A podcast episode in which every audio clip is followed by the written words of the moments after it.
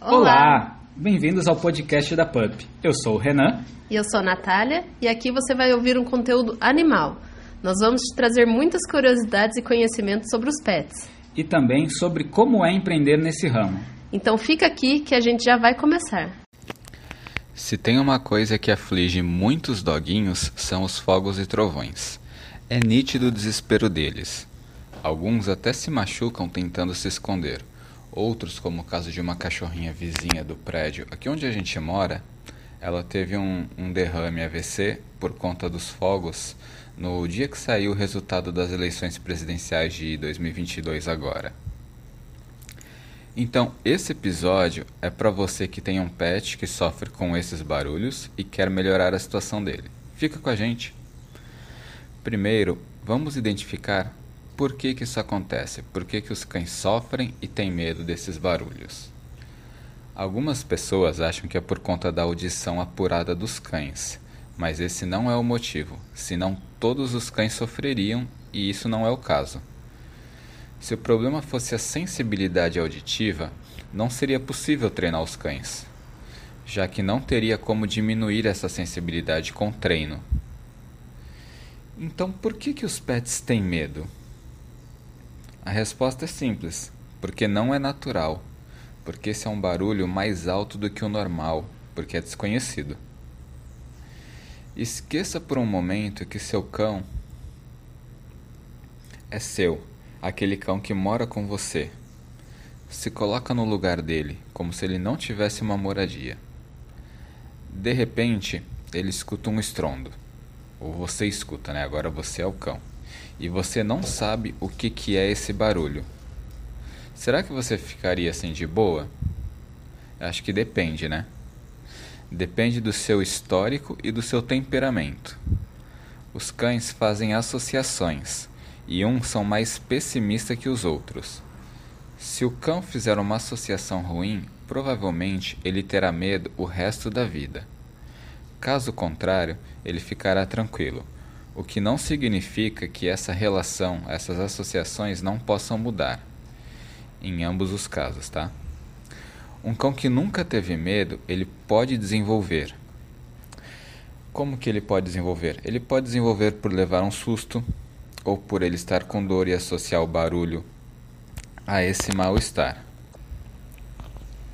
Assim como um cão medroso pode perder um medo num dia que vocês estiverem brincando e de repente rolam uns fogos. Ele estava tão empolgado com a brincadeira, numa adrenalina bem alta, que naquele momento ele nem ligou. E a partir desse dia pode ser que ele melhore no, no famoso esquema assim, do nada. Explicado esses detalhes, vamos descobrir formas de atenuar ou tratar isso. Algumas vão ser mais difíceis de imitarmos quando tentarmos tratar, mas nem por isso a gente vai desistir, não é mesmo? Vamos, começa gravando o som da chuva, o som do trovão e o som de fogos. Separado, tá? Não coloca no mesmo áudio não. Deixa o, o som de fogos separado do som de chuva e de trovão. Faz essa gravação sem muita sincronia, igual é na natureza com um espaçamento aleatório. Não coloca assim, ah, a cada 10 segundos vai ter barulho de um trovão, não. Faz bem aleatório mesmo. Arruma uma caixinha de som, coloca essa caixinha na janela. E vamos começar com volume em 50%. Veja como é que o seu cão se comporta. Caso ele se incomode, ótimo, o objetivo é esse. Tem que gerar incômodo sem desespero. Daí você começa a brincar com ele, ou treinar, dar um osso para ele roer. Agora o objetivo é associar que sempre que uma coisa ruim acontece, ela só serve para anunciar que vai vir uma boa em seguida. Treine vários dias seguidos. E à medida que o seu cão for se acostumando, quer dizer, ele não ficar mais incomodado com barulho, você tem que ir aumentando esse som. É importante destacar que a apresentação dos estímulos ela deve ser sempre nessa sequência, primeiro a ruim e depois a boa. Não é para fazer nunca o contrário, tá? Depois de um tempo, você tem que passar a trocar a caixa de janela às vezes. porque o seu cão ele se acostuma com o local que vem o barulho. E ele sabe, ah, tá sempre aqui no, no quarto, ou tá sempre ali na sala. Então é bom você mudar a caixa de local para o barulho também mudar de local, já que os trovões ou os fogos eles vêm de todos os ângulos, não vêm de um único ponto. Existe a possibilidade do seu cão não ligar para o som da caixinha, principalmente para o som de trovão, porque a percepção do cão não é só auditiva. Ele percebe a, a chuva e que tem trovão através do olfato, a mudança da, pro, da pressão atmosférica nos dias de chuva e das partículas de ar. Nesse caso, só vai ser possível treinar nos próprios dias de chuva. Então, toda vez que chover, havendo trovão ou não, treine o seu cão, brinque com ele e dê coisas muito gostosas para ele comer. No caso dos fogos, a gente já pode comprar de diversas formas, diversos formatos ali e ir dessensibilizando o cão. Começa com um estalinho, tem gente que conhece como biribinha e compra alguns outros modelos também de, de fogos. Ou bombinhas, né? Peça, por exemplo, para a sala e pede para a pessoa ficar na cozinha jogando o estalinho no chão. E aí você vê como é que o cão reage. Se, se o cão estranhar o som, você pode treinar ele. Se o cão não estranhar o som, ele nem se importar, aí você aproxima o estímulo antes. Ou você aproxima o cão da cozinha, ou a pessoa se aproxima um pouco da sala. Agora, se o seu cão ficar apavorado a ponto de não conseguir responder, quer dizer, você chama ele, tenta treinar, tenta dar petisco, e nada está funcionando, você viu que ele está meio desesperado, afasta ele, espera ele relaxar, até que você consiga ganhar um pouco de atenção e treinar com ele. Esse é o ponto a percepção do estímulo sem perder a capacidade de responder. Se ele não perceber o estímulo, não adianta. Se ele perceber o estímulo, mas não ligar, também não adianta. Agora, se ele percebeu o estímulo e ligou e ainda consegue se controlar, perfeito. É esse que a gente quer. Se ele percebeu o estímulo e se desesperou e nem responde, a gente passou do ponto, também não vai funcionar. Então precisamos achar um meio termo. Treinar o cão até ele não se importar mais e depois ir aumentando a intensidade, tanto aproximando ele do estímulo quanto mudando o tipo de estímulo. Quer dizer, o tipo de bombinha. A gente vai e começa a utilizar bombinhas mais fortes.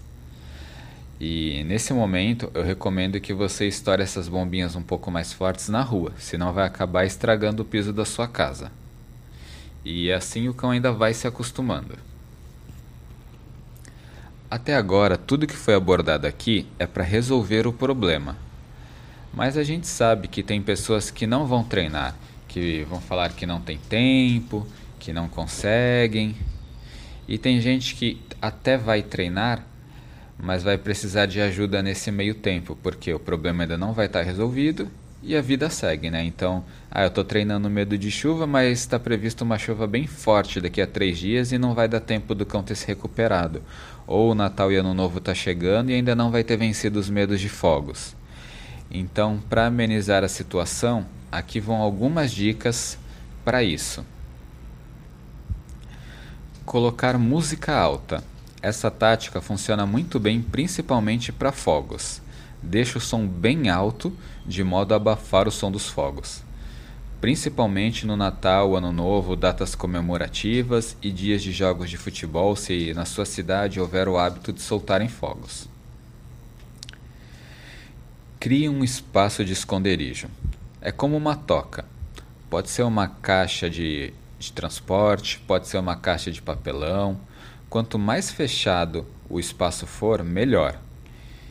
E é importante você incentivar o seu cão a entrar nessa caixa no dia a dia. De que forma que você faz isso? Oferecendo petiscos lá dentro. Então pega um petisquinho, joga pro cão pegar, mesmo que ele pegue, já saia só assistir que nem entre. Você todo dia fica estimulando ele a entrar jogando petisquinhos gostosos para ele. Você também pode colocar uma manta gostosinha, mais aconchegante. Claro que vai depender um pouco do clima e da pelagem do seu cão. Mas se você quiser melhorar as condições da toquinha para ele entrar, você acha que ele vai ficar mais à vontade, você tem esse direito, não é problema nenhum, não estraguem nada do treinamento. Uso de feromônios. Existem feromônios que ajudam o cão a relaxar. Não que eles resolvam o problema, tá? Eles só auxiliam. Tem o Adaptil, é o nome de uma marca, tá? Ele reduz o estresse, por exemplo. Então, conversa com um veterinário comportamentalista, que ele vai te indicar o uso desse ou de algum outro é, produto que tem disponível no mercado. Esses produtos eles são de uso contínuo, você liga na tomada e ele fica exalando uma química que assim que o cachorrinho respira, isso faz com que ele acalme. Nós também temos a opção do uso de medicamentos. Dependendo do grau de estresse e medo que o seu cão passa, pode ser necessária uma intervenção medicamentosa. E neste caso, você nunca deve oferecer sem a prescrição do veterinário. E o mais indicado também é o veterinário comportamentalista, que ele associa medicação a comportamento. Outra opção que nós temos são as ervas naturais. A erva de São João ela é um calmante natural.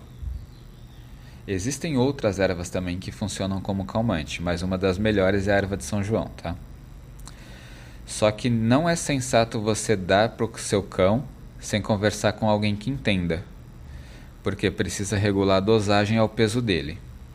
E ela, dependendo da dosagem, ela pode causar efeito colateral de fotossensibilidade, que é quando os olhos começam a ficar sensíveis à luz e machucam.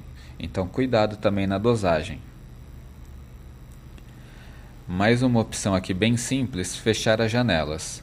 Toda vez que você souber que hum, existe a possibilidade de fogos, existe a possibilidade de chuva, fecha qualquer fresta que possa abafar o barulho. Isso diminui a altura do barulho. É, é só isso mesmo que acontece, mas dependendo da intensidade que fica o barulho, alguns cães já conseguem superar esse medo. Abraçar o seu cão também é uma alternativa. Alguns cães fugirão até dos donos, mas outros vão buscar abrigo nos braços deles. Se for o caso do seu cão, você pode abraçar ele, ajuda a confortar. E ao contrário do que o conhecimento popular ensinou pra gente, não faz mal nenhum, né? Abraçar o seu cão não aumenta o medo dele. Só ensina ele a buscar refúgio em você. E isso, apesar de não ser a melhor atitude em relação a treinamento, não tem problema nenhum. Ainda mais se você não for treinar o seu cão e se você puder dar esse suporte e quiser dar esse suporte para ele. Então dê. Tem chuva, tem trovão, tem fogos, pode abraçar seu cãozinho até passar. E esse foi o episódio sobre como ajudar seu cão contra fogos e trovões. Quero te agradecer por ter ficado até aqui conosco e convidar para conhecer mais do nosso trabalho ou dizer o que você achou, o que faz com seu cão. As nossas redes sociais estão como Pup Pet Sitter. Até a próxima!